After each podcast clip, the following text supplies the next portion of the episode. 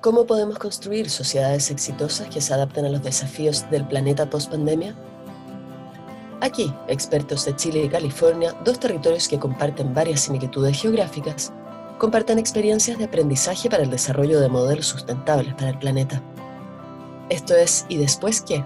Construyendo un planeta resiliente, un podcast de Ladera Sur y Chile California Council.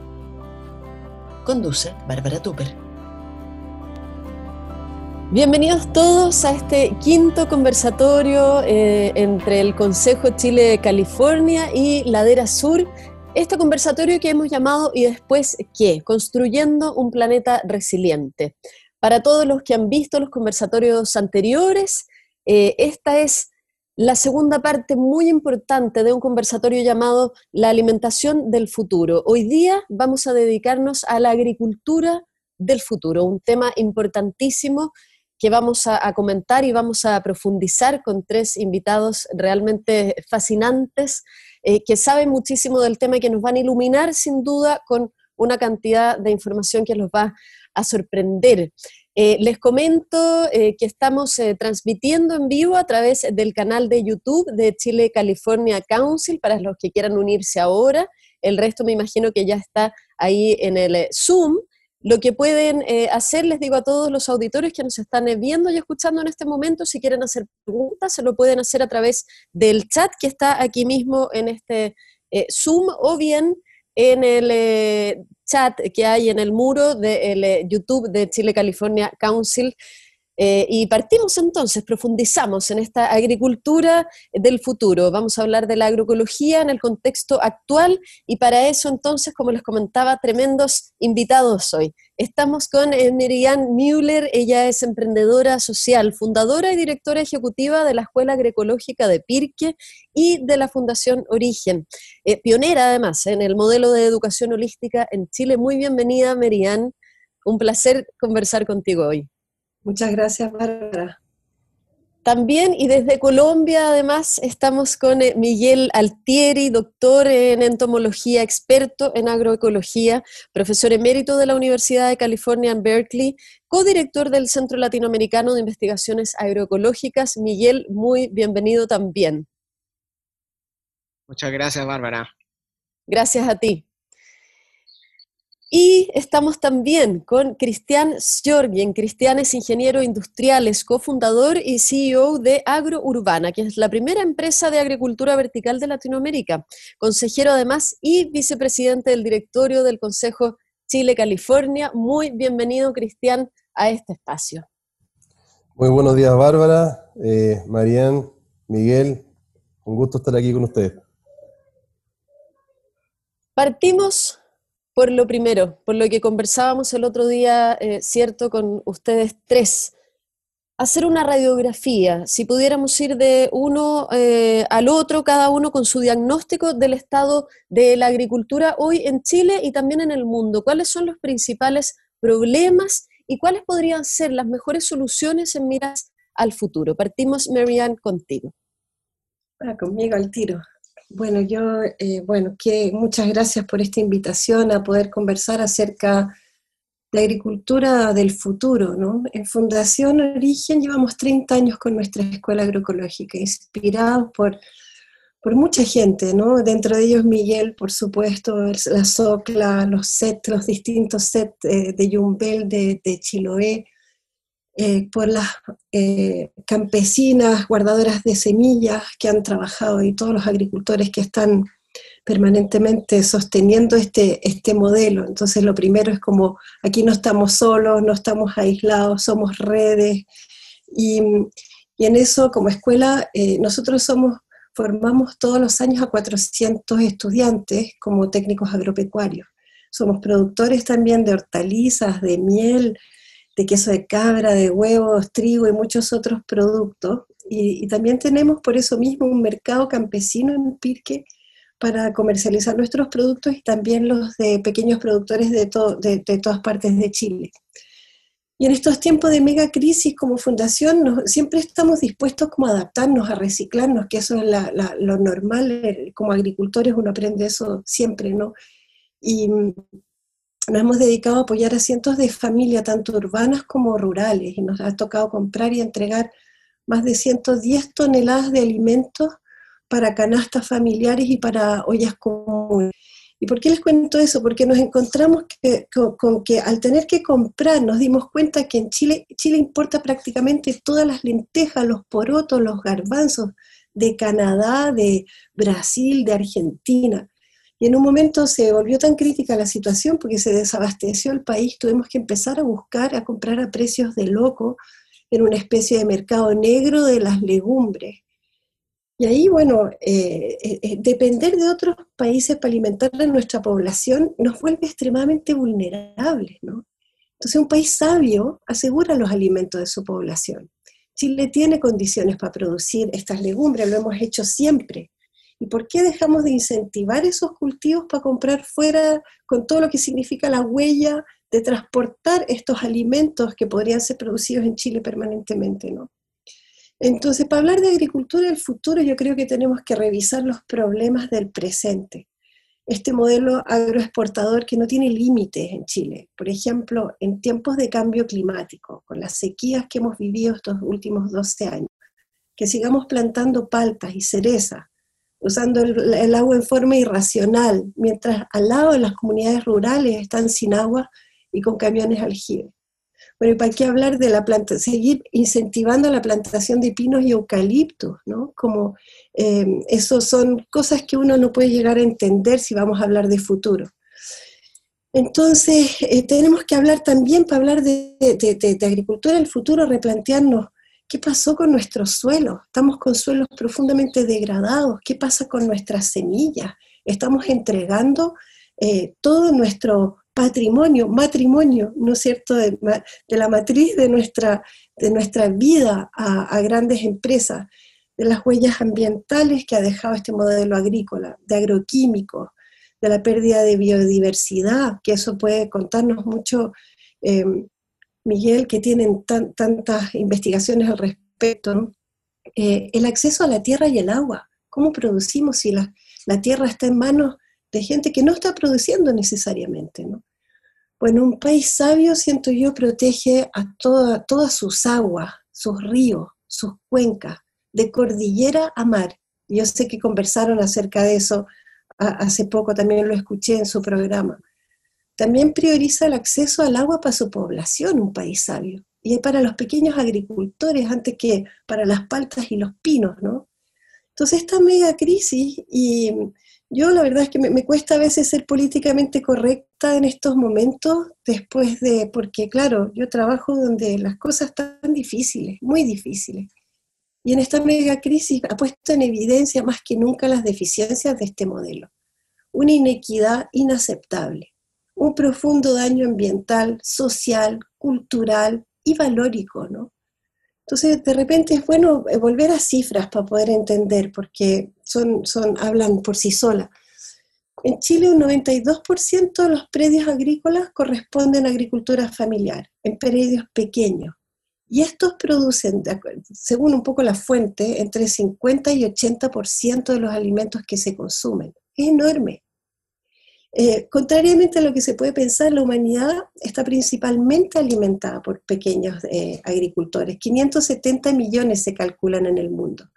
Pero por eso, ¿no es cierto?, lo sabio es cuidarlos y apoyarlos, ¿no es cierto? Y eso es lo que no se está haciendo realmente en profundidad.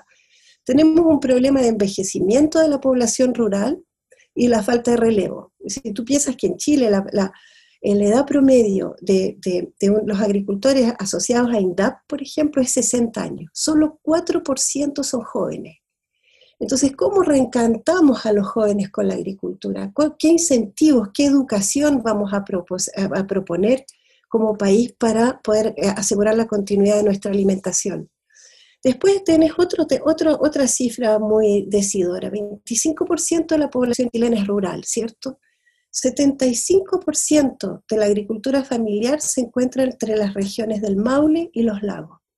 Coincidentemente son las regiones más pobres de Chile. Eh, o sea, a pesar de que los pequeños agricultores alimentan al mundo, se sitúan entre las poblaciones más desfavorecidas. Entonces creo que para poder hablar de agricultura tenemos que mirar nuestro territorio también en forma sistémica, ¿no? Eh, el mundo del suelo, el mundo del agua, el clima, las personas, sus mundos sociales, culturales, el mundo animal, los microorganismos, los hongos, los insectos de todo tipo, ¿no sé, no podemos estar mirando eh, un predio. Tenemos que incorporar esta mirada sistémica, porque todo es absolutamente interdependiente. Entonces, bueno, nosotros eh, como, como personas eh, comprometidas con la agroecología, ¿no es cierto? Para poder hablar de agricultura tenemos que eh, hablar de cooperación entre los seres humanos y la naturaleza, no podemos seguir con este modelo de dominación que hemos ejercido sobre ella. Esta colaboración solo se puede llevar a cabo desde el respeto. ¿Cuándo vamos a entender, no es cierto, que somos naturaleza? Y cuando la degradamos, nos degradamos como especie.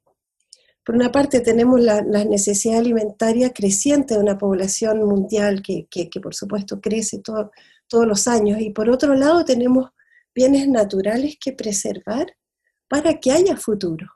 ¿no? Entonces, yo creo que la agroecología, creemos que la agroecología aporta las soluciones a todos esos problemas.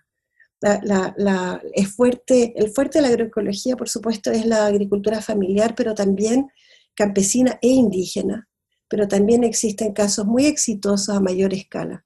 Entonces creo que aquí, bueno, no se trata de demonizar a los grandes, pero invitarlos a, este cambio imperativo de paradigma, ¿no es cierto? Gobiernos, legisladores, que no tienen idea de lo que estamos hablando, ni idea. Y siento decirlo, nuestros parlamentarios no tienen idea. Eh, los agricultores y todos juntos debemos abrirnos a repensar con urgencia esta, esta agricultura. Y muchas gracias y muy feliz de poder profundizar con ustedes en estos temas.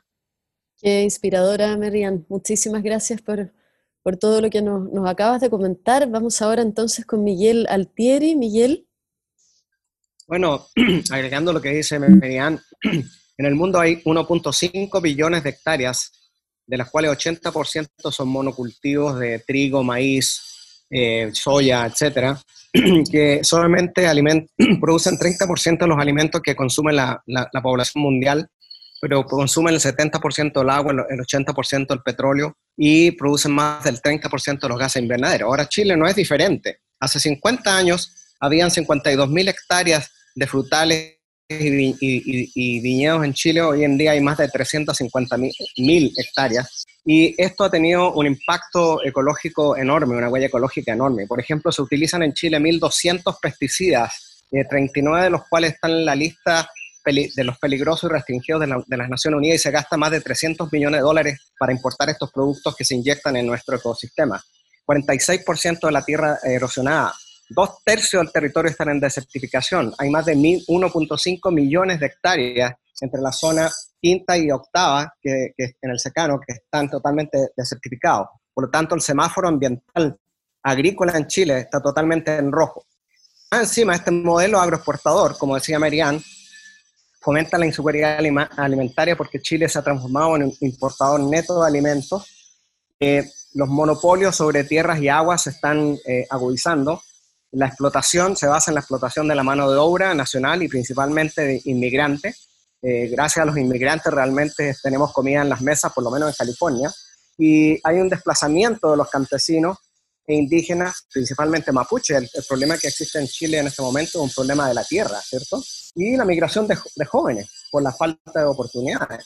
Por lo tanto, eh, y el otro problema, y como decía Marianne también, el 87.2% de la población en Chile vive en las ciudades. Una ciudad de 10 millones de habitantes tiene que importar 6.000 toneladas diarias de comida que tiene que viajar aproximadamente 1.000 kilómetros. Eso es totalmente insustentable, ¿cierto? La vulnerabilidad que tiene nuestro sistema globalizado, que se ha puesto de manifiesto con, con la crisis del COVID-19, ¿cierto?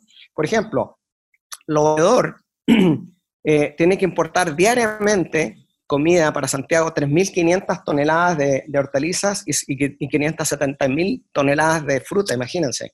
Si hay un paro de camioneros como el que hay ahora, se acabó la seguridad alimentaria del país.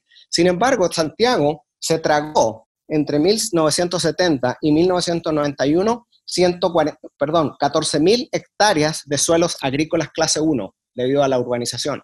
Si esa, si esa tierra se pusiera a producir en la eh, agricultura periurbana y agricultura urbana, sería capaz de producir suficiente alimento para eh, satisfacer las necesidades de aproximadamente 400.000 personas en Chile si se adoptaran modelos de producción agrícola urbana eh, tipo cubano, por ejemplo, donde se producen 20 kilos por metro cuadrado.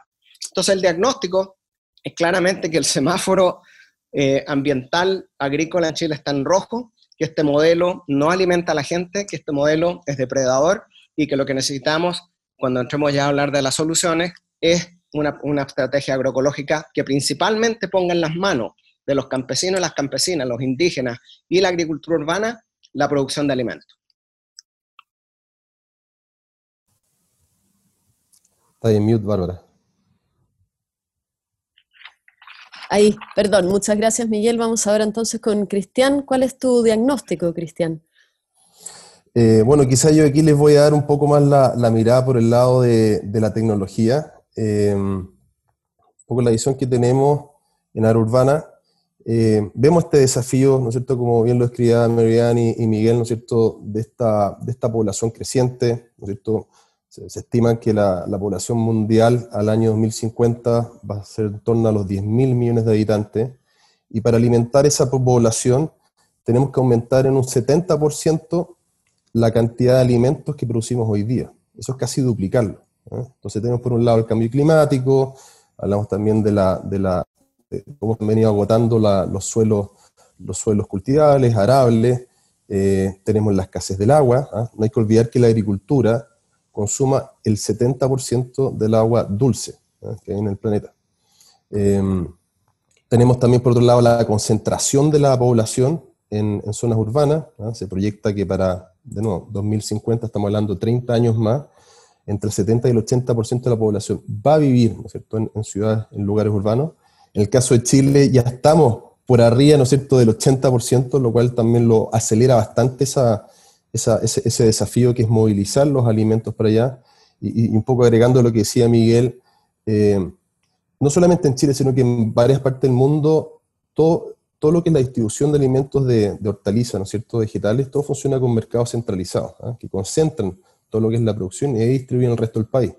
Y, a tal punto que acá en Chile, por ejemplo, tú te puedes estar comiendo un tomate en Iquique, que fue cultivado en el Valle Azapa, en Arica, pero ese tomate viajó desde Arica hasta Nueva y Nueva York volvió a Iquique. Entonces la, huella de carbono es tremenda. ¿ah? Y además también está todo este tema de la, degradación, de la merma que produce toda esta tremenda logística, todo el alimento que se produce desde que sale de las puertas del, campo, ¿no es cierto?, hasta que llega a, las casas de los consumidores o a los restaurantes. Entonces, tenemos este tremendo desafío, ¿no es cierto? Tenemos que casi duplicar lo que producimos en alimentos pero cada vez con menos recursos. Entonces, eh, tenemos que empezar a mirar la agricultura de cómo podemos hacer más ocupando menos recursos. Eh, y por otro lado, tenemos también todo un cambio eh, generacional, la, nueva generación de los, de los millennials. hoy día ya concentran el 50% de la fuerza laboral en el mundo de aquí al 2025, cinco años más, van a concentrar el 75% de la fuerza laboral y eso significa, un poco también empiezan a definir cuáles son, cómo se gasta el bata, empiezan a manejar la billetera, básicamente, las preferencias, ¿no es cierto?, a la hora de elegir los productos. Las nuevas generaciones, a diferencia de las anteriores, son las que privilegian, ¿no es cierto?, lo que es la calidad por sobre el precio. Eh, quizás antes un poco éramos muy leales a las marcas, o bien, digamos, buscábamos la cantidad por el precio bajo, pero hoy día las nuevas generaciones vienen con el switch muy cambiado y, son las que más, digamos, invierten o gastan en lo que es eh, bienestar, eh, salud. Entonces el tema del alimento es muy importante y, son también, digamos, quienes más leen las etiquetas. ¿ah? Eh, cuál es el contenido nutritivo, quieren saber de dónde viene, quién lo produjo, cuál fue el impacto de, de, producir ese alimento que se están alimentando en el planeta. Entonces, le pone también una serie de desafíos a la agricultura de aumentar, ¿no es cierto?, lo que es la trazabilidad, lo que es la sustentabilidad, ¿ah? eh, todo el uso, digamos, de los agroquímicos, eh, eh, los kilómetros, ¿no es cierto?, y el tiempo que se mantienen todos estos alimentos en las cadenas de frío, ¿ah? moviéndose desde el campo hasta la ciudad, la calidad también, reducir, ¿no es cierto?, la merma. Entonces, bajo ese contexto, y bueno, y por otro también lado tenemos la, esta migración que va a la ciudad de estas generaciones de agricultores que están perdiendo, porque ya digamos, eh, eh, no necesariamente quieren seguir viviendo en la agricultura, en el campo, están yendo a la ciudad, y estamos perdiendo agricultores, están envejeciendo los agricultores, y eso pone también un, tremendo riesgo, lo que es la, resiliencia y lo que es el futuro suministro de nuestros vegetales frescos. ¿ah? Eh, en una economía de agricultura exportadora hay, hay toda una parte, digamos, que son estos agricultores pequeños, que están en la hortaliza, en el producto fresco, que hoy día muchos de ellos están viviendo en, en, una situación, si quieres, como de economía de, sobrevivencia, y, y, los tenemos que cuidar. ¿ah? Hay que cuidar, digamos, ese, ese, segmento porque finalmente es el futuro de, de, nuestra seguridad alimenticia. Entonces, bajo ese contexto, en Aerourbana, lo que, lo que estamos, digamos, buscando es, eh, a través de la tecnología, eh, ayudar, digamos, a enfrentar todos estos desafíos eh, a través de, una, innovación, que es con la agricultura vertical, la cual nos permite producir vegetales utilizando menos recursos, como por ejemplo el agua o la tierra, y por ende también permitir llevar la agricultura a localidades en donde hoy día no es posible desarrollarla.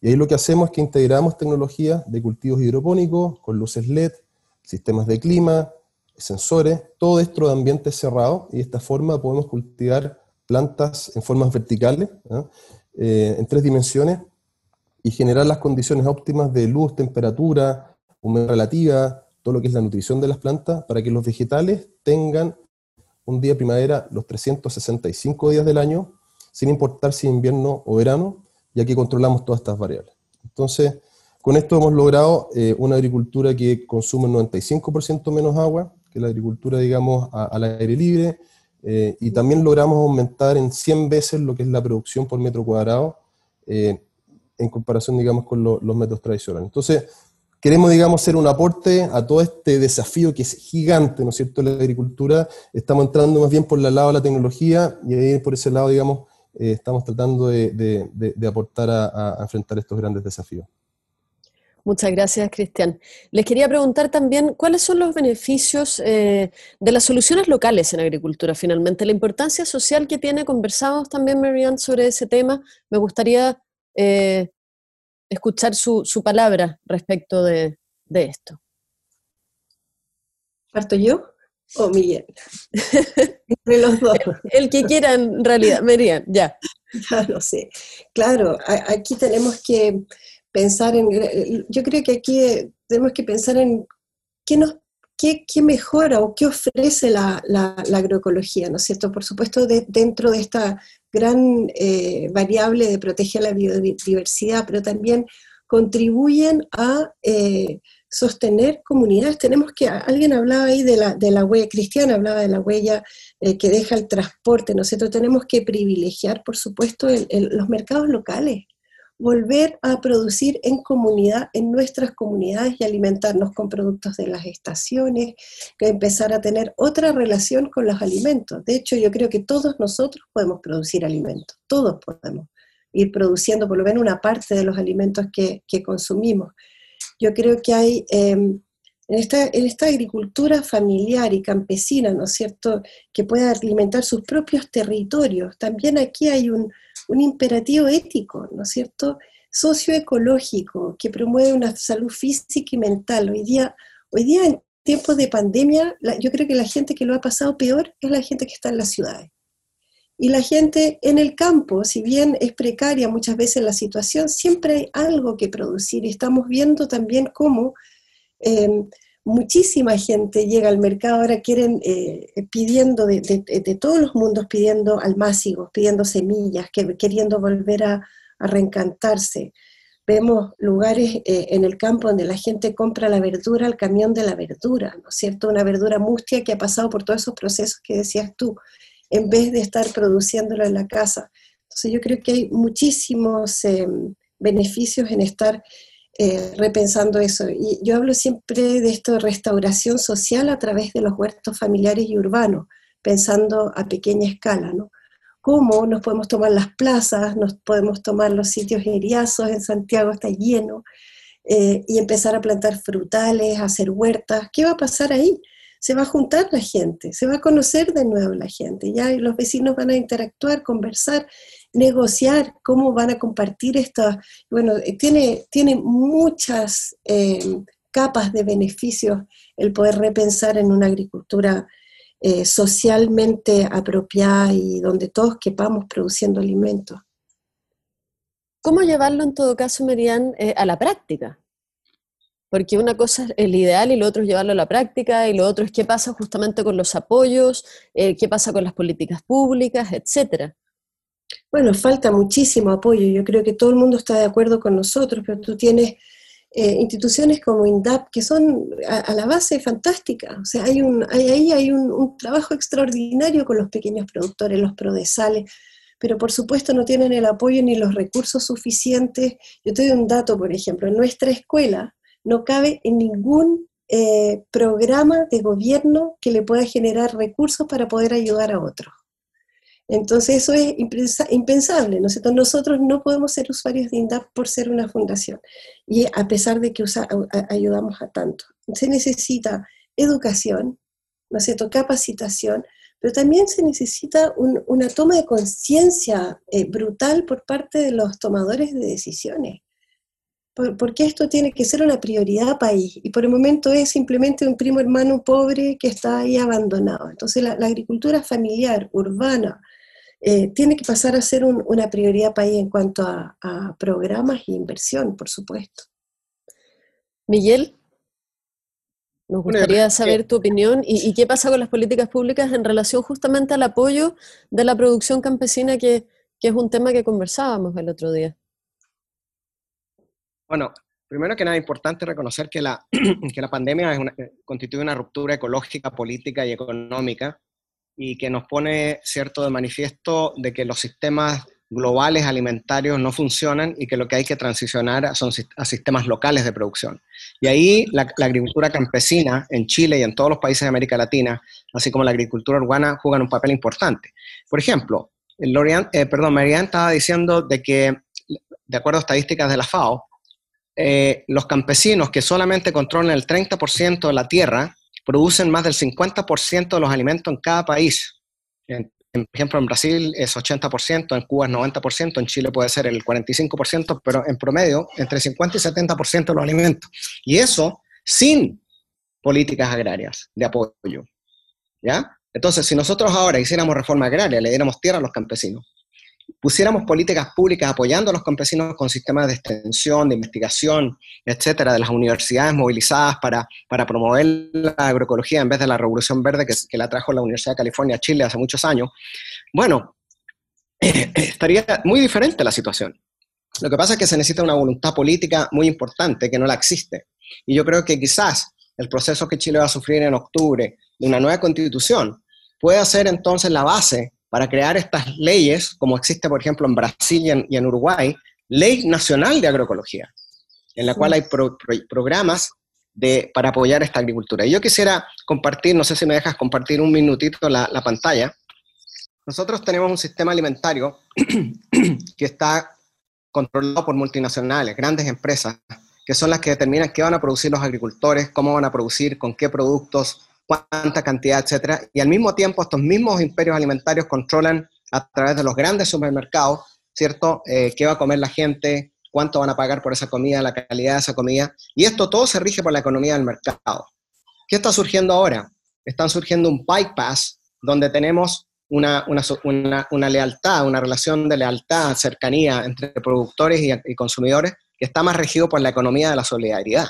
Hay muchos, muchos ejemplos en este momento, debido a la pandemia, en toda América Latina, donde hay intercambios de comida, hay transacciones económicas, pero son más solidarias, eh, eh, tanto de los consumidores como los, como los, como los, productores. Y los consumidores aquí tienen un, papel fundamental, no solamente los productores, no podemos poner en el, sobre el, hombro de los agricultores el, cambio de la agricultura del futuro. Los consumidores tienen que entender que comer es un acto político y ecológico y que cada vez que apoyan los imperios alimentarios, están apoyando el cambio climático, están apoyando los proyectos que llevan a la muerte. Mientras que si nosotros apoyamos a los pequeños agricultores, estamos apoyando los proyectos de vida a través de la creación de territorios agroecológicos donde eh, existe a través del apoyo de los consumidores a estos agricultores en, en economía de solidaridad, se crea resiliencia socioecológica y sustentabilidad local. Entonces, eso es más o menos una respuesta a lo que tú estabas preguntando.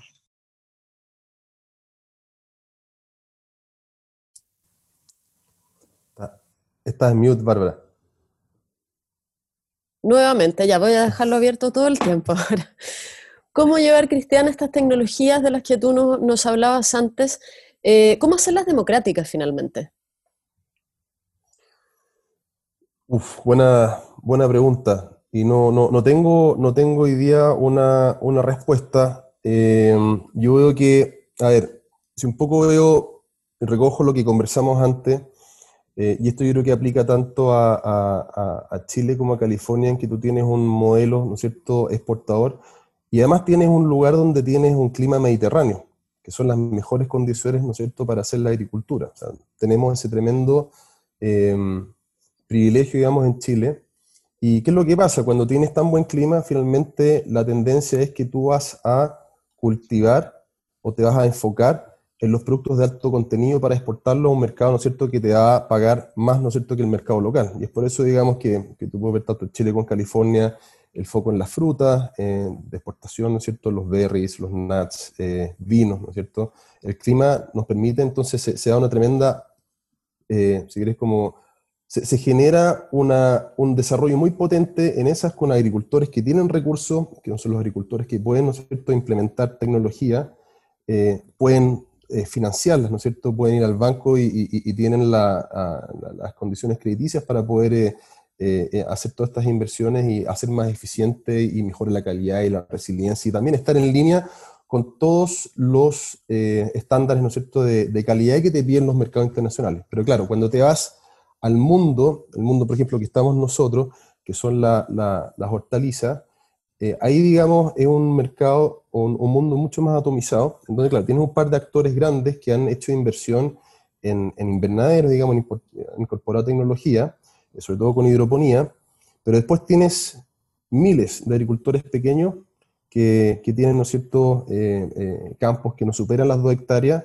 y que por volumen, ¿no cierto?, de venta es muy difícil que puedan, digamos, generar suficiente escala como para eh, eh, tener acceso a, tecnologías que realmente no son del todo competitivas. Entonces yo creo que ahí un poco eh, va por el lado, yo he escuchado mucho hablar por parte del Ministerio de lo que es la asociatividad, tal vez digamos juntar un, grupo de agricultores en ciertas zonas, ¿no es cierto?, que puedan juntar fuerzas para poder colocar sus productos en, mercado, en, llevarlos a Santiago, digamos, a los grandes puntos de consumo, y, y, evitar un poco lo que está pasando hoy día, en que tú tienes que tú vas, por ejemplo, a un supermercado y tú compras una hortaliza que paga 100, pero el agricultor está recibiendo 15. Entonces, ¿cómo pasas de 15 del productor a, a 100? Eh, ¿Dónde, digamos, se generó toda esta adición de, de, costos y eso es toda esta cadena, ¿no es cierto?, de, distribución, de logística, en donde hay muchos intermediarios y ahí, digamos, no siempre funciona de la forma más eficiente. Entonces, yo creo que yo lo veo más por el lado de la, de la asociatividad quizás y por la política pública en donde se puedan eh, generar eh, eh, formas de apoyar a los agricultores. Una, una cosa, Bárbara. Sí, si querían agregar algo, iba a preguntar algo. Agregar sobre políticas agrarias. Por ejemplo, en Brasil, a través de esta ley nacional de agroecología, que hoy día no se está implementando tanto por, por falta de apoyo del gobierno actual, pero existe, por ejemplo, los mercados institucionales. ¿Qué significa eso? que el gobierno compra la comida de todos los pequeños agricultores, hasta el 30% de su producción, ¿para qué? Para destinarla a las escuelas, a las escuelas, a los hospitales, a las cárceles, eso se llaman los mercados institucionales. Entonces, ahí hay claramente una política de apoyo que permite, que fomenta la, agricultura campesina, porque los campesinos no tienen que entrar en la economía de mercado, porque ya tienen asegurado 30% de la compra de sus productos, y si son agroecológicos, Imagínate esos productos servidos en las escuelas, donde a los niños se les da comida orgánica eh, saludable, sin residuo de pesticidas. Eso tiene efectos eh, importantísimos en la salud de esos niños en el futuro. Entonces, ese es un ejemplo de, una política agraria que podría potenciar enormemente la agricultura campesina y la agricultura local. Marian, ¿quisieras agregar algo? Bueno, yo creo que en, el mismo sentido, ¿no? Como también en la posibilidad como, como ciudadanos de escoger y tener algo que decir, porque yo creo que la población está tremendamente desinformada sobre lo que come. Sabemos la cantidad de pesticidas prohibidos que estamos ingiriendo, sabemos el, el, daño que nos ocasiona en la salud, tenemos, eh, sabemos que no podemos comercializar semillas como pequeños agricultores, tenemos que hacer, es casi como, es un delito comercializar tus semillas en Chile porque están eh, todas bajo, eh, ¿no es cierto?, la, propiedad de, grandes, grandes monopolios, ¿no es cierto? Sabemos, entonces yo creo que aquí hay, hay un, cómo instalamos la agricultura en el centro de las decisiones y no, no de nuevo como el hermano pobre, ¿no? A pesar de que todos nos alimentamos todos los días, no hay nada que tengamos puesto, que comamos, que, con lo cual eh, construimos nuestras casas que nos venga de la naturaleza, ¿no? que no, ¿cómo entonces la tenemos relegada y abandonada en el, en el último lugar de los fondos públicos? Sin hablar de los fondos, por ejemplo, de CONAF, ¿no es cierto?, para proteger eh, los pocos bosques nativos que nos van quedando.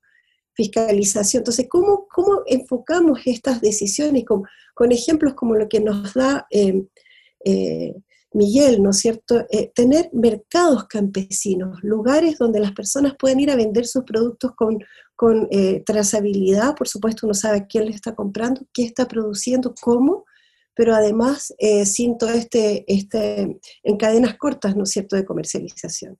Entonces, ¿cómo como ciudadanos podemos decidir informadamente lo que estamos, eh, lo que va a ocurrir? Y eso yo creo que la Constitución es, es fundamental que personas que sepan de estos temas influyan en tener esta, esta ley de apoyo a, a la conservación de nuestros suelos. Tenemos que, hay tanto por hacer para poder rescatar eh, y por sobrevivir. Yo creo que aquí no, esta pandemia nos muestra que no hay tiempo, ¿no es cierto? Tuvimos la, eh, tenemos el cambio climático, los problemas sociales que todos conocemos. Hoy día estas pandemias que van a surgir y seguir surgiendo. Entonces no podemos seguir en, en, en algo totalmente obsoleto, tenemos que repensar todo. Y para eso creo que es fundamental que, que se informe la, la población, ¿no es cierto? Y que fomentemos esta educación a través de canales ¿no es cierto?, la televisión, que, el gobierno realmente se involucre en esta, en esta educación. Pero aquí vemos, desgraciadamente, que eh, las políticas públicas apoyan generalmente a, esta agroindustria exportadora, que es la que pareciera generar la riqueza del país, igual que, ¿no es cierto?, y no está puesto el foco en, en esta pequeña agricultura campesina.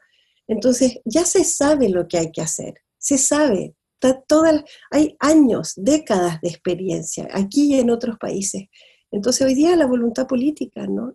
Instalar la agricultura y la producción de alimentos sanos, saludables, eh, y esta mirada multidisciplinaria, que podamos tomar decisiones no solo un par de políticos y, y agrónomos tradicionales, pero que realmente podamos participar todos. Yo creo que ahí está la participación.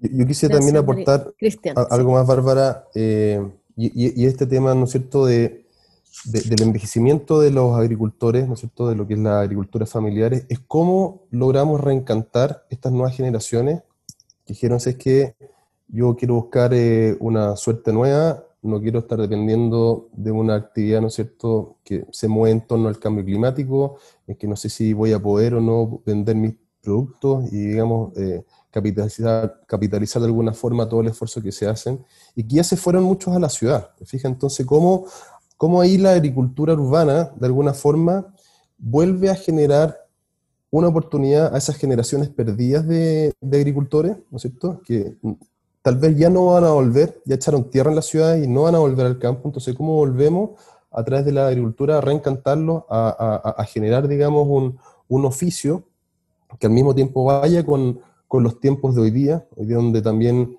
eh, hay, hay, hay, más tecnología, eh, tiene una generación que está completamente digitalizada eh, y, da también la coincidencia que la agricultura hoy día es de todos los rubros el que tiene el menor grado de digitalización. Entonces hay una tremenda oportunidad para mejorar las cosas, para, para, para, para digamos, en línea a todos estos desafíos, digitalizando la, la agricultura, ocupando tecnología, que nos permitan eh, hacer un cultivo, ¿no es cierto?, más sustentable, en donde hacemos un uso más eficiente de, los recursos. Por ejemplo, está todo lo que es la, agricultura de precisión, ¿no es cierto?, que te permite eh, decir dónde tú les vas a aplicar agua, eh, o bien, digamos, dónde tú vas a tener que hacer control de plaga y no llegar y, aplicarlo a todo y, digamos, botar recursos y ser súper ineficiente. Entonces, yo creo que la tecnología y lo que es la, la, ciudad llevar esto permitirían también incorporar la, agricultura a donde vive la gente. ¿ah? Y ahí en ese sentido también, eh, no solamente generar fuentes, si crees, de, trabajo, de, de, vida, sino que también todo un sentido, yo creo que, de comunidad que conversamos el otro día con Marianne, eh, que te genera esta agricultura, ¿ah? e, esta actividad, e, e, la conexión con los alimentos, un alimento que tú eh, sabes de dónde viene, eh, sabes cómo se regó, sabes, digamos, cómo se manejaron las plagas, eh, genera también una confianza y también permitiría, yo creo que, eh, hacer que los consumidores también vean dónde está el valor y no solamente decían en base, en base al precio. Una economía justa. Gracias, Cristian. Más allá de, lo que hablamos de la educación, ¿cierto?, de la comunidad, también hay otros temas o subtemas que tienen que ver finalmente con el bienestar y con la, con la calidad de los alimentos que consumimos. Y dentro de eso está el tema de los suelos, el tema del agua, el tema de los pesticidas. Eh, les quería pedir a los tres si pudiéramos hacer un mapeo, ¿no?, eh, respecto de estos tres temas en particular, eh, cuál es la importancia que está pasando con los suelos en Chile, por ejemplo, y también en el mundo. Eh, ¿Qué pasa con los pesticidas? ¿Qué pasa con el agua, sobre todo en este país, que sabemos que es un problemazo, ¿no? Miguel. Bueno, al comienzo di un pequeño vistazo sobre eso, que en Chile se utilizan más de 1.200 pesticidas diferentes, entre insecticidas, herbicidas, fungicidas, de los cuales 39 están en la, isla, en la lista de los, de los peligrosos y restringidos por las Naciones Unidas, porque son inmunosupresores, porque son, porque son eh, afectan el sistema endocrinológico, producen cánceres. En Chile hay muchos casos, por ejemplo, en Rancagua hubo, un caso, ah, hubo varios casos de niños que nacieron con, problemas debido a que sus madres estaban cierto, em, expuestas a pesticidas, etcétera, etcétera. Los suelos están en un estado de erosión y de desertificación, porque la desertificación no solamente el avance del, del, desierto es la destrucción de los suelos fértiles por la, por la actividad ¿cierto? de la agricultura industrializada de tipo monocultivo de revolución verde. Eh, tenemos también el agua por problemas de, sequías, pero también por la monopolización del agua. Un kilo de palta necesita 2.000 litros de agua para producir. O sea, en, en, una zona como donde se está produciendo, donde hay escasez de agua, poner esos tipos de cultivos a expensas del acceso de la gente local es realmente un crimen, ¿cierto?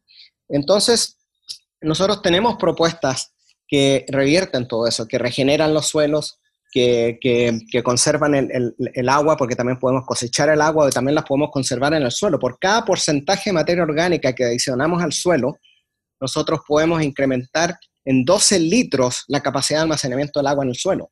¿Ya?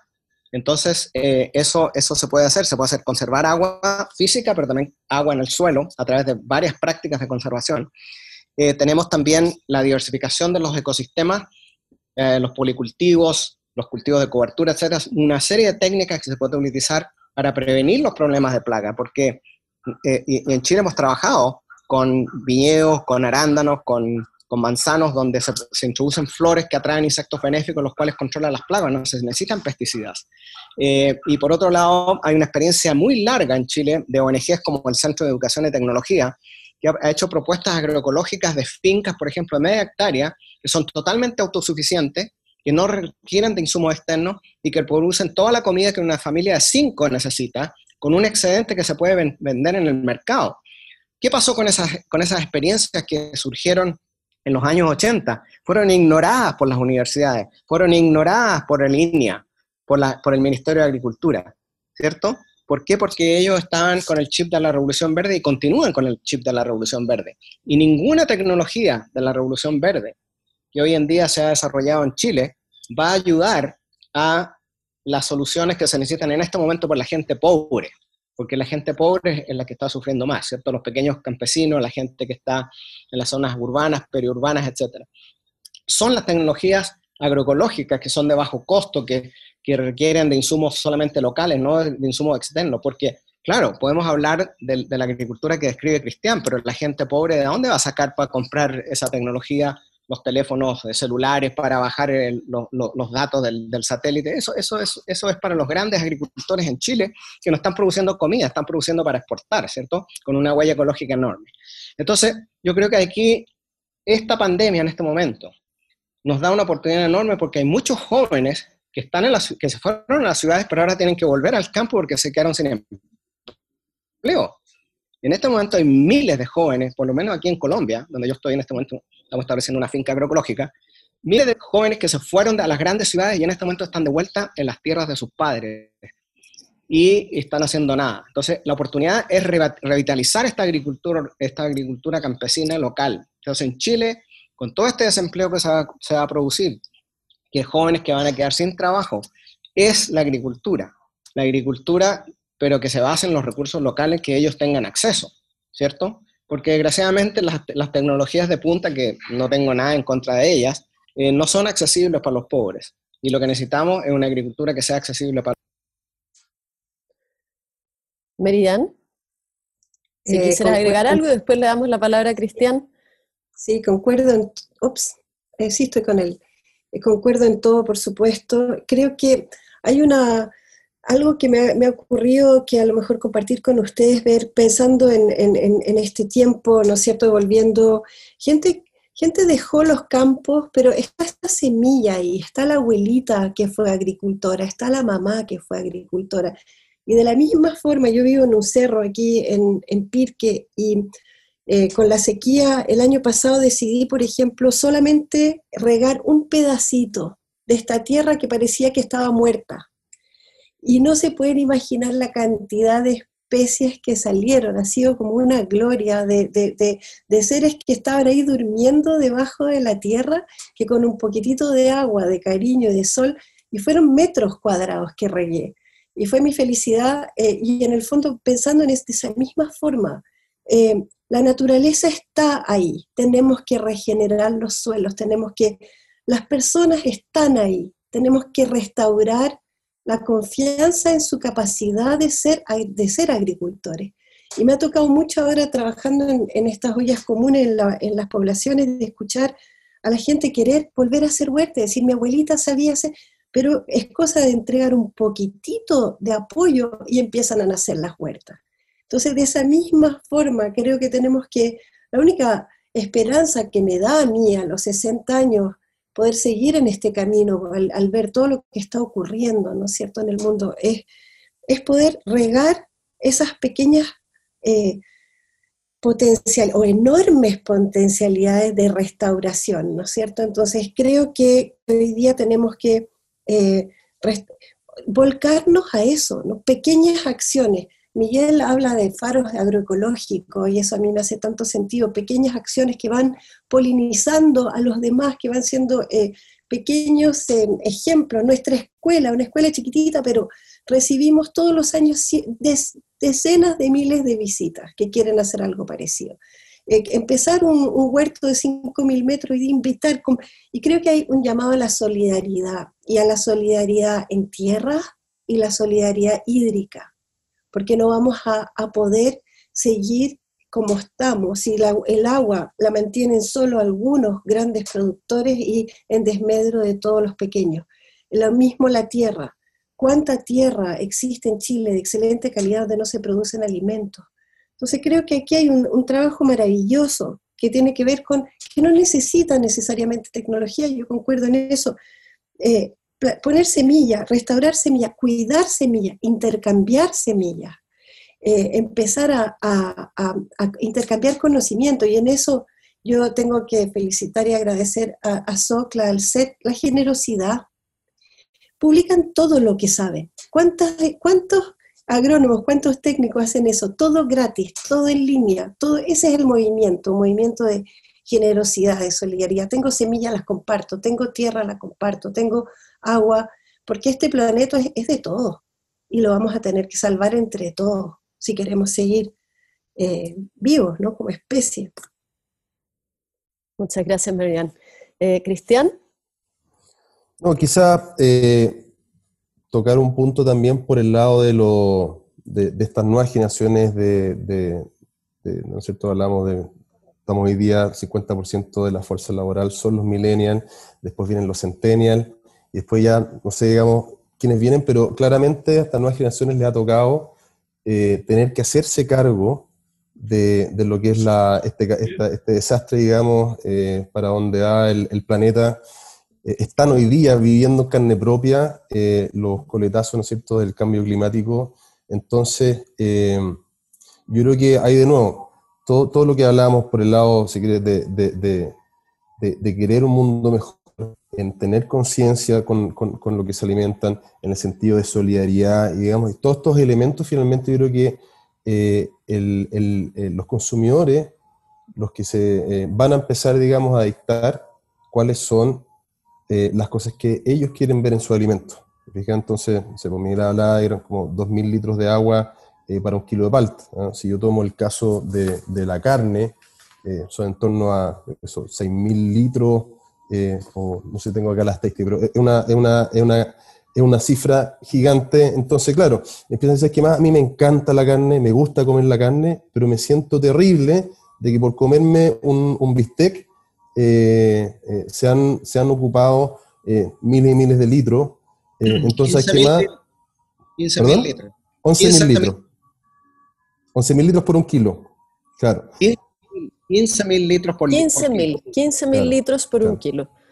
Bueno, yo, no quiero hacer, digamos, eh, ninguna, ningún punto, digamos, negativo a, los ganaderos y a la carne, pero finalmente hay, hay, una, hay una porción de los consumidores que dicen que más yo prefiero comer carne vegetal, eh, porque hay una huella hídrica menor. Entonces, de nuevo, yo creo que en toda esta como reinvención de la, de la, de la agricultura, ya sea urbana, eh, sea rural, sea a gran escala, sea a pequeña escala, eh, de alguna forma tiene que mirar, ¿no es cierto?, hacerse cargo de, todos estos desafíos medioambientales, eh, trazabilidad, calidad, reducir la merma. Eh, hemos hablado poco hoy día de la merma, pero un tercio de alimentos se bota.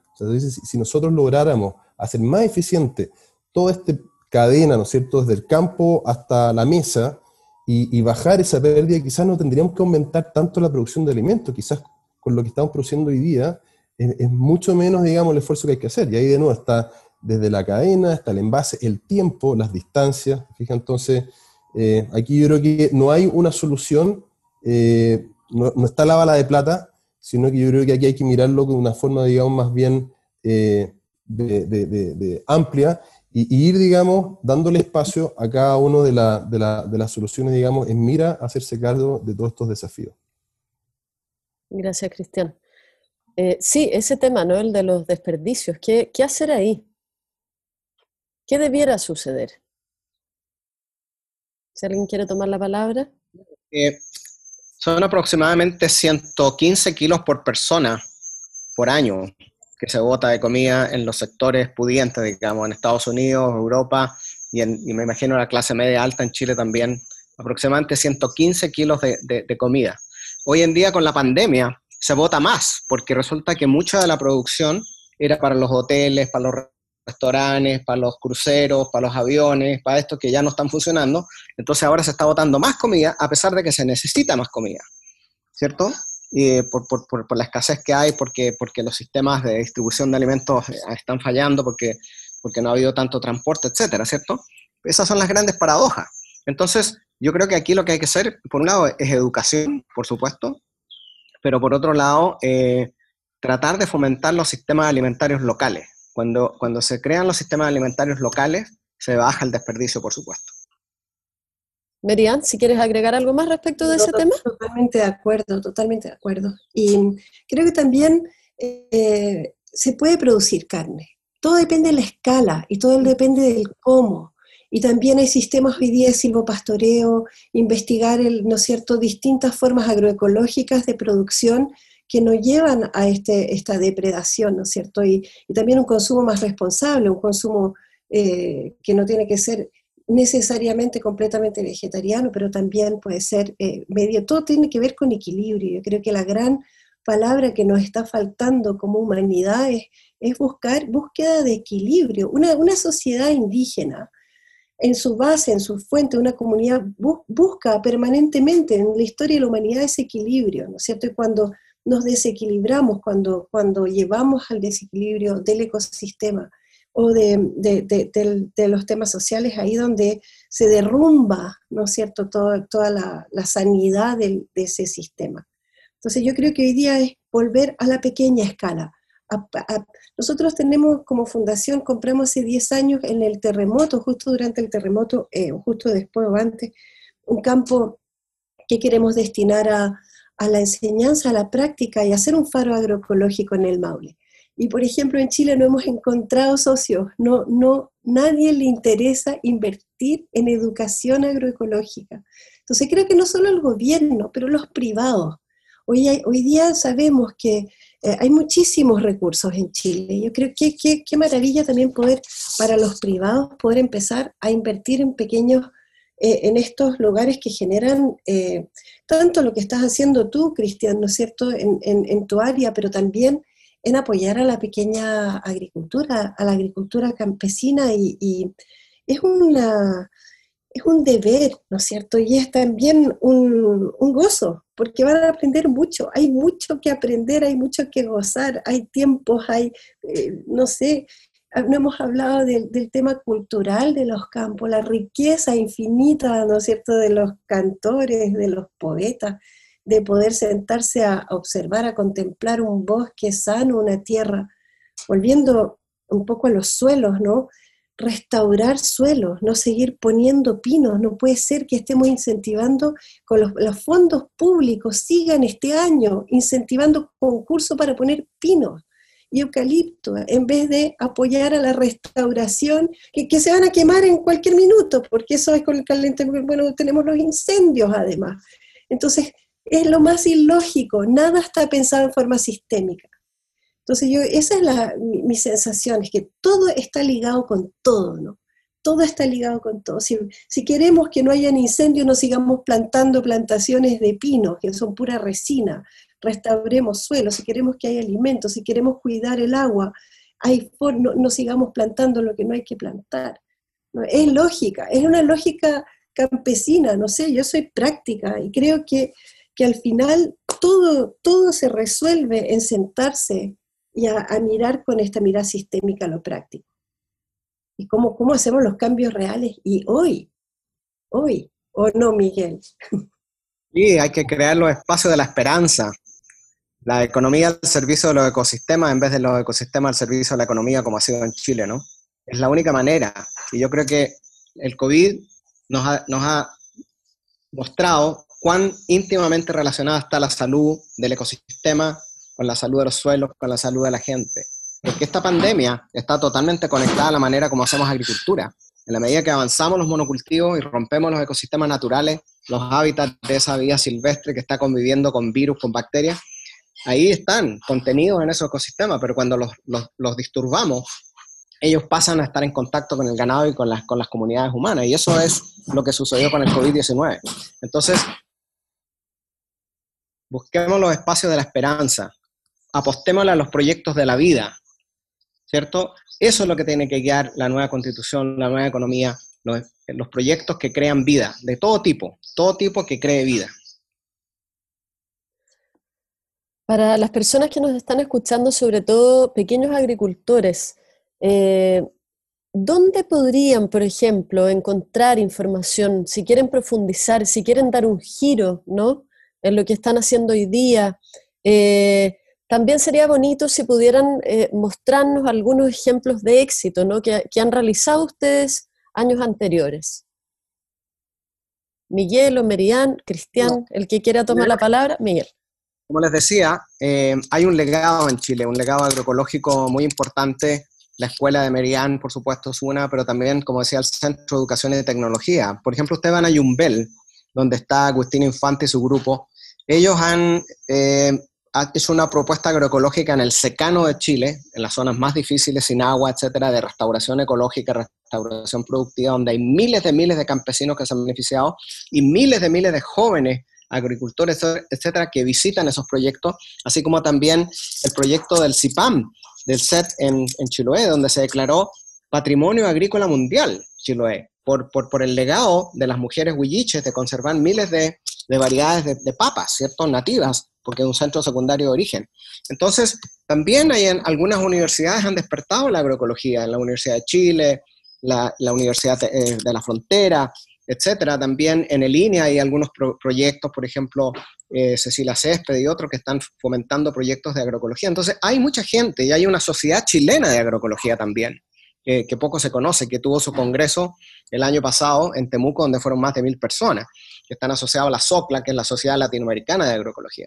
Entonces, hay un gran legado en Chile, hay una gran hay mucha gente que está conectada y yo creo que esa es el, la gente que hay que potenciar si realmente el gobierno, las universidades, etcétera, creen que la agroecología, como la ha planteado la FAO, es el camino del futuro. Sí, yo podría agregar que, que bueno, hay, hay, un documento que salió hace poco, ¿no? En, eh, que lo pueden encontrar eh, eh, online muy fácilmente, el manifiesto por la agricultura familiar, primera línea de la alimentación de José Bengoa. Y, y de verdad ahí hay, hay muchos, hay, hay, un resumen de lo que deberíamos hacer, todo a lo mejor poner a disposición de la gente todo, que se metan a la página de, de SOCLA, ¿no es cierto? Y del CET, y hay información, hay redes, sumémonos a redes. No importa haberlo hecho mal hasta ahora, yo creo que el cuento no es demonizar a nadie, el tema es invitar a cómo cambiamos y cómo lo mejoramos, ¿no? Porque alguien se puede sentir, bueno, yo he echado pesticidas toda mi vida, estoy haciendo agricultura convencional, todo lo que no hay que hacer. Bueno, nunca es tarde, es el momento. Hoy día nosotros al lado de la fundación, bueno, no quiero dar nombres y todo, pero eh, con un dron sobrevolábamos unas viñas y decíamos, qué feroz tener viñas desiertos, ¿no es cierto?, sin ningún ninguna diversidad, ninguna biodiversidad, como esas mismas viñas aplicándoles eh, biodiversidad, corredores biológicos, eh, vida, vida, ¿no es cierto? Van a empezar a regenerar, restaurar suelo, restaurar eh, todo su ecosistema. Entonces, se puede hacer, como decía Miguel. Y hay grandes ejemplos, de Viña Emiliana, por ejemplo, ¿no es cierto? Tú nombrabas varios ejemplos, Miguel, de, de grandes empresas que lo están haciendo bien. Entonces, se puede, pequeño, mediano y grande, se puede hacer bien, pero hay que tomar tome, conciencia y voluntad de cambio. Cristian. Bueno, quizá, quizá yo, yo, yo, podría contar por el lado de un agricultor que está buscando hacer la agricultura y está buscando aprender sobre nuevas técnicas. Esa es la realidad que tenemos nosotros en la Urbana. Y bueno, ha sido todo un desafío. Eh, de, implementar, ¿no es cierto?, este primer piloto, que es la primera granja de agricultura vertical en Latinoamérica, que, está en Santiago, en Chile, o sea, pusimos una banderita Chile, estamos también haciendo algo en, este ámbito. Y para nosotros ha sido también todo un proceso de, aprendizaje, descubrimiento, eh, en, un, en, un, tipo de agricultura que hoy día está en sus verdaderos inicios. ¿ah? Eh, la agricultura vertical hoy día tiene un, un porcentaje muy pequeño, pero ínfimo realmente, de participación de mercado, lo que son, digamos, los volúmenes de las hortalizas, que es lo que, es lo que estamos hoy día produciendo, que son todo tipo de, hojas, lechuga, etc. Entonces nosotros un poco lo que hemos hecho eh, a través de financiamientos de privados eh, es, de, es de aprender, eh, es de montar, digamos, eh, si queremos, un piloto donde hemos traído tecnología que existe, por ejemplo, las luces LED, eso es algo que no, no, no tienes cómo producirlos en la, en la, casa, tienes que traerlos, de, de, importarlos. Y ahí hemos estado, ¿no es cierto?, probando, probando con distintas semillas. ¿ah? Eh, habían hablado de las semillas. Eh, yo crecí comiendo escarola, la lechuga escarola, ¿no es cierto?, o sea, la, la redondita que, que dura harto. Eh, y, cuando estaba en la universidad conocí las lechugas hidropónicas. Me cambió la vida, dije, chuta, estas lechugas, así como blanditas, crespitas, digamos, nunca cuando chico la verdad las había conocido. Y bueno, la, realidad es que hemos probado, yo creo que en nuestro, en nuestro piloto, más de 30 variedades de lechuga que yo jamás pensé que existían, de todo tipo de colores, texturas, sabores. Eh, entonces hay una diversidad enorme en, torno a eso. Entonces, un poco lo que estamos nosotros es aprendiendo, ¿no es cierto?, la tecnología, tomando, digamos, lo que nos da la naturaleza, que son las semillas, probando también, a cada planta le gusta una condición distinta, a algunas le gustan más las temperaturas altas, otras, digamos, son más bien de invierno, otras les gusta una nutrición, digamos, que, le permita desarrollar alguna propiedad organoléptica, ya sea un sabor dulce, etcétera. Entonces, poco nosotros estamos trabajando, eh, ocupando la tecnología para darle las condiciones para que las plantas crezcan felices ¿ah? y puedan desarrollar, digamos, un producto eh, de primera con alto contenido también nutritivo. Y, bueno, ahí estamos, digamos, trabajando, eh, también integrando, formando todo el capital humano, ¿ah? porque para, para, cuando ya te pasas a este grado de, de producción con tecnología, eh, aquí un poco integras tecnología con la ciencia de las plantas. Entonces hemos formado un equipo donde hay ingenieros, hay agrónomos, hay eh, científicos de plantas, eh, tenemos, digamos, también conexión con la academia, y lo que estamos buscando es desarrollar, demostrar de que esto es posible. tenemos el tremendo desafío, si tú ves, digamos, las experiencias en la agricultura vertical generalmente están en los países donde hace mucho frío, o sea, toda la parte norte de Estados Unidos, la costa este, hoy en, en, Japón, donde hay poca tierra, hoy en el Medio Oriente, donde todo lo que es eh, hortalizas viene en avión de, de, California, otras partes del mundo. Entonces, ahí, claro, e, es tan caro el producto que finalmente la gente lo compra porque no tiene opción. ¿ah? Pero lo que estamos nosotros buscando es hacer esto eficiente en un país con clima mediterráneo, ¿no es cierto? Eh, que también esté en vía de desarrollo. Entonces, em, eh, y, bueno, ahí da un poco la, la, apuesta y creemos que también por el lado de la tecnología eh, y la optimización, digamos, lo que nos va a permitir ir mejorando los procesos de futuro también, nos va a permitir que estos productos sean cada vez más, digamos, eh, competitivos y poder también darle acceso a estos alimentos de alto contenido nutricional y de alta calidad, ¿no es cierto?, a toda la población. Yo creo que un gran tema es que hoy día, sobre todo la población más vulnerable, su, su, su, lo que forma, digamos, su, su, nutrición está muy cargado al, carbohidrato, ¿ah? eh, pasta, eh, legumbres, entonces toda la parte fruta, verdura eh, es mínima. ¿ah? Entonces yo creo que también hay un tremendo desafío de cómo hacemos que la agricultura pueda producir productos que le permiten a, a toda la población, ¿no es cierto?, tener una dieta que sea balanceada en todos los alimentos que, necesitamos y no solamente en los que son hoy día los más, los más económicos. Bueno, se nos va ya acabando el tiempo, así que seleccionamos un par de preguntas eh, del público. ¿Alguien quiere agregar algo más antes de estas preguntas? Estamos ok, ya. Eh, la primera es la siguiente. ¿Cómo abordar con campesinos que ya están acostumbrados a trabajar con monocultivos y agrotóxicos las posibilidades de renovar esos hábitos y volver a otros sistemas más sustentables? Eh, si estos les parecen menos modernos y más trabajosos y que tanto el monocultivo como los agrotóxicos les han dado sustento desde los años 80 y son la única forma de trabajar la tierra que ellos conocen. De alguna manera se contestó por ahí, pero si alguien pudiera responder más específicamente. Bueno, eh, existe en América Latina un, una escuela, un movimiento que se llama Campesino a Campesino, que es básicamente campesinos exitosos, agroecológicos, que se transforman en promotores y le enseñan a otros campesinos cómo hacer las cosas sin agrotóxicos, sin monocultivo.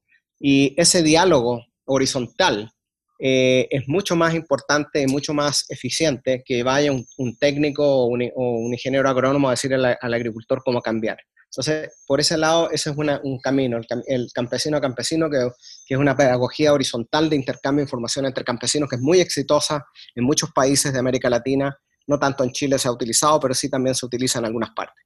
Y por otro lado, existen los faros agroecológicos, o sea, los faros agroecológicos como por ejemplo que Merian, la escuela de Merian, que yo la conozco, como los, los, los del SET, no solo solamente son una propuesta tecnológica, sino que son una propuesta pedagógica donde la gente, porque ¿qué pasa? Que la pobreza es una condición psicológica también, no es una condición física. Entonces la gente está bloqueada por, porque no ven, ¿cierto?, el horizonte, más allá, no ven la parte de la luz del, del, túnel, ¿cierto? Pero cuando llegan aquí, a estos, estos predios, estos faros agroecológicos donde hay demostración de cómo se pueden hacer las cosas con los mismos recursos que tiene la gente, con recursos locales, se produce un desbloqueo psicológico y esa gente entonces cambia, se le, se le, prende el chip, o sea, es como, lo decimos en Chile, se le prende la ampolleta, y hay testimonios interesantísimos. Mujeres, yo me acuerdo en los 80, cuando teníamos las huertas en algunas de las poblaciones ahí en, en, en Chile, las poblaciones cerca de Santiago, en los tiempos de la dictadura, mujeres que se ponían a llorar cuando veían un huerto y dijeron, si yo hubiera sabido esto 10 años antes, la vida de mis hijos habría sido diferente. ¿Ya? Entonces se produce un, desbloqueo. Un desbloqueo eh, Marian. Yo sí, lo mismo, juntarse. Nosotros hacemos muchas veces estas eh, juntas de agricultores de distintas regiones que se vienen a pasar un tiempo y comparten sus experiencias, donde nosotros no hacemos nada más que facilitarlos el lugar, cocinar rico, tener un espacio, ¿no es cierto?, prender un fuego, armar un fogoncito ahí y dejar que se exprese toda la sabiduría que la gente tiene dentro. Y de repente es verdad, si estás bloqueado, porque también hay miedo, hay mucho miedo, la pobreza te limita y paraliza, ¿no es cierto?, en esa experiencia, cómo arriesgar lo poco que tengo a, dar este salto. Y tuvimos un, agricultor maravilloso del Maule que produce la sidra, la mejor sidra de Chile. Eh, nosotros la compramos toda en el mercado, porque la hemos tomado toda en realidad, porque no produce tanto. Estamos tratando, la tenemos en, monopolio. Pero cuando descubrimos su sidra y, su proceso, ¿no?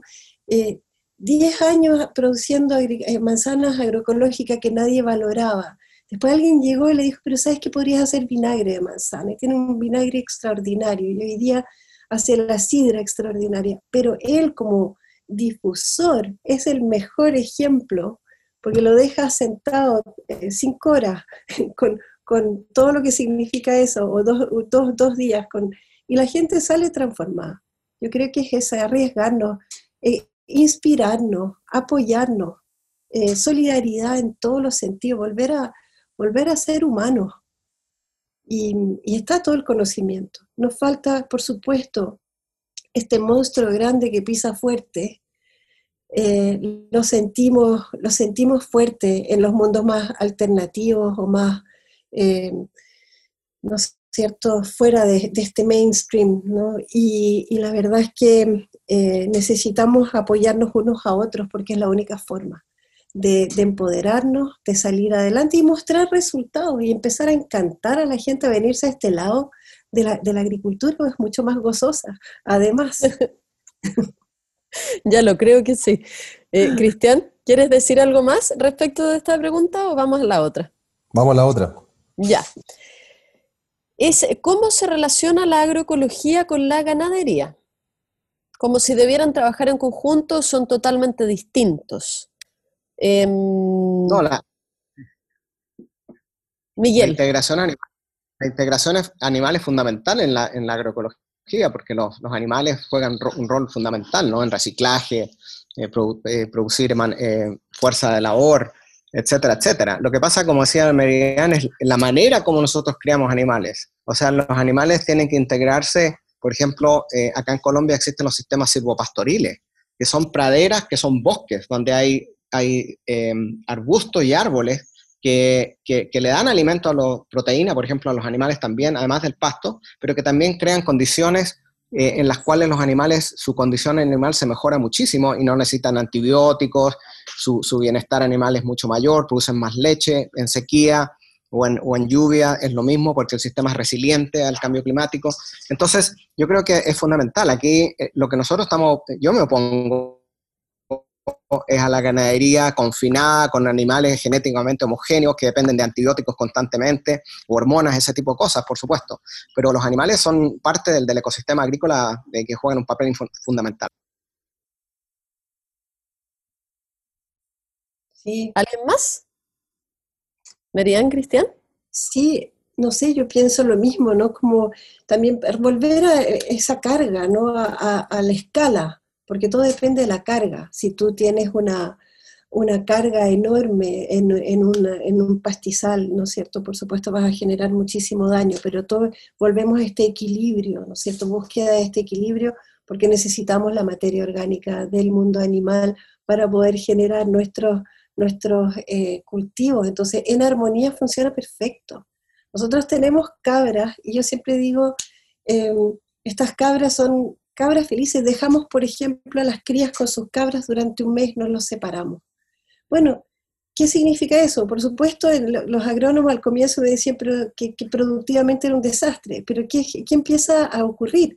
Las cabras son felices, no se enferman no hay estrés animal. Eh, las, crías se crían como perritos. Eh, tenemos más de 100 eh, cabras y, en un espacio armónico donde salen a pastar, tienen sus distintos ambientes, pero tú vas, puedes criar animales con el respeto y con, considerando los seres vivos, que también tienen sus, sus niveles grandes de sufrimiento, y, por supuesto hay una gran diferencia entre un pollo torturado en una, en una planta que faena eh, millones de animales al año con un animalito que pudo tener una vida y su ciclo natural de vida terminó, bueno, porque eh, así es la, la, cadena de la vida, pero son cosas totalmente distintas.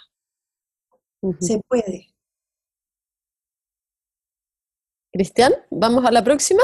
¿O ¿Es posible cultivar sin que sea necesario dejar descansar el suelo? ¿Cómo se haría eso? ¿Cómo afecta esto a la microbiota? Miguel. Bueno, en la agroecología nosotros em, trabajamos, tú puedes dejar descansar el suelo eh, en una rotación, a veces es importante, pero también puedes eh, utilizar lo que se llaman los cultivos de cobertura, los abonos verdes que son los que están proporcionando, eh, haciendo el, rol de un descanso. el descanso o el abono verde, rotar los cultivos, es muy importante también, no solo para regenerar la fertilidad del suelo, sino también para romper el ciclo biológico de enfermedades, plagas y malezas. Y esto es una práctica que no solamente lo utilizan los agricultores agroecológicos, sino un buen agricultor, buena agricultora, agricultora, utiliza rotaciones, y dentro de las rotaciones las leguminosas, o sea, las que fijan nitrógeno y producen biomasa que se incorpora para enriquecer la materia orgánica y al mismo tiempo crear las condiciones para la vida del suelo, porque resulta que la materia orgánica es como el, es como el, combustible sobre la cual se organiza una cadena trófica enorme de miles de miles de organismos, bacterias, virus, eh, actinomicetes, hongos, etcétera, etcétera, que son los que dan fertilidad al suelo. Y en este sentido, eh, eh, una diferencia con la producción que hace Christian es que resulta que las plantas no solamente se alimentan de nutrientes, sino que las plantas también se alimentan de, sustancias eh, de crecimiento que son producidas por bacterias, ¿cierto? Eh, las bacterias, los, hongos producen sustancias, hormonas, enzimas, etcétera, etcétera, que son absorbidas por las plantas para su crecimiento. Y de hecho hay estudios muy interesantes que demuestran que la calidad de la fruta y de la verdura que viene, viene de suelos biológicamente ricos es mucho mayor desde el punto de vista de antioxidantes, vitaminas, etcétera, y también su capacidad de almacenamiento que los cultivos que vienen de suelos que son pobres en, microorganismos.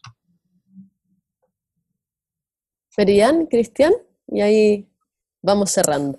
Yo, puedo comentar, o sea, por el lado de lo que hacemos con la agricultura vertical, que efectivamente ocupamos sistemas hidropónicos en donde no utilizamos el suelo y ahí lo que se, lo que se hace, digamos, es recircular eh, agua, ¿no es cierto?, con, con, minerales y los nutrientes que necesitan las plantas.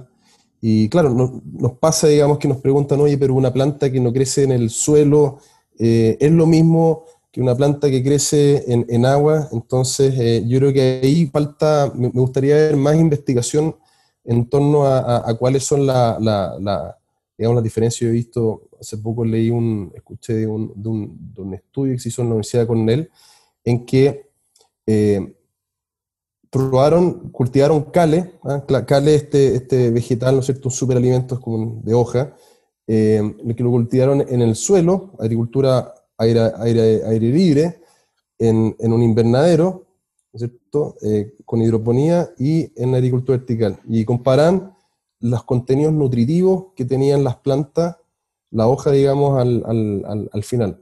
Y, y claro, en, en, los, no sé si eran 6 o 8 eh, nutrientes que necesita el cuerpo, todo da, digamos, un nivel más alto con la agricultura vertical. ¿ah? La planta es más pequeña, ¿no es cierto?, que el campo abierto, porque hay una, hay una intensidad de luz más baja, pero el contenido de estos nutrientes en ese caso, digamos, era, era, era súper. Entonces, yo no, no, creo que haya una solución, digamos, que, que sea la, de la, mejor.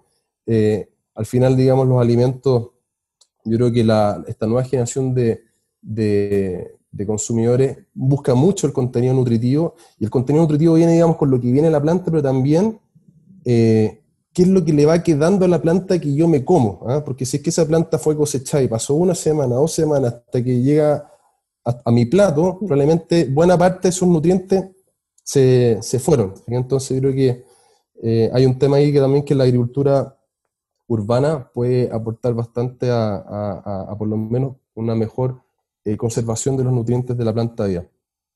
Muchísimas gracias. Vamos cerrando ya. ¿Alguna palabra al cierre? Estamos. Oh, ya. Miguel. Miguel.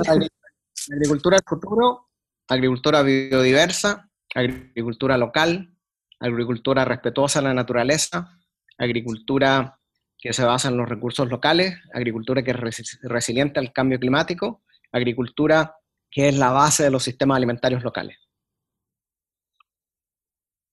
Qué mejor cierre, ¿no? Sí, imagino.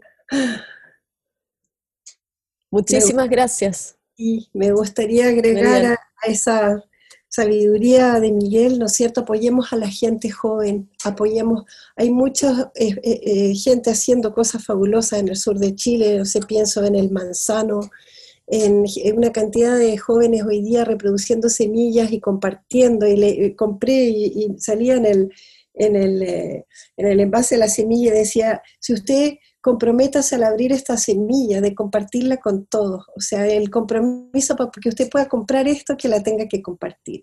Y que es lo opuesto, ¿no es cierto? Libre de certificados, libre de límites y libre y lleno de solidaridad.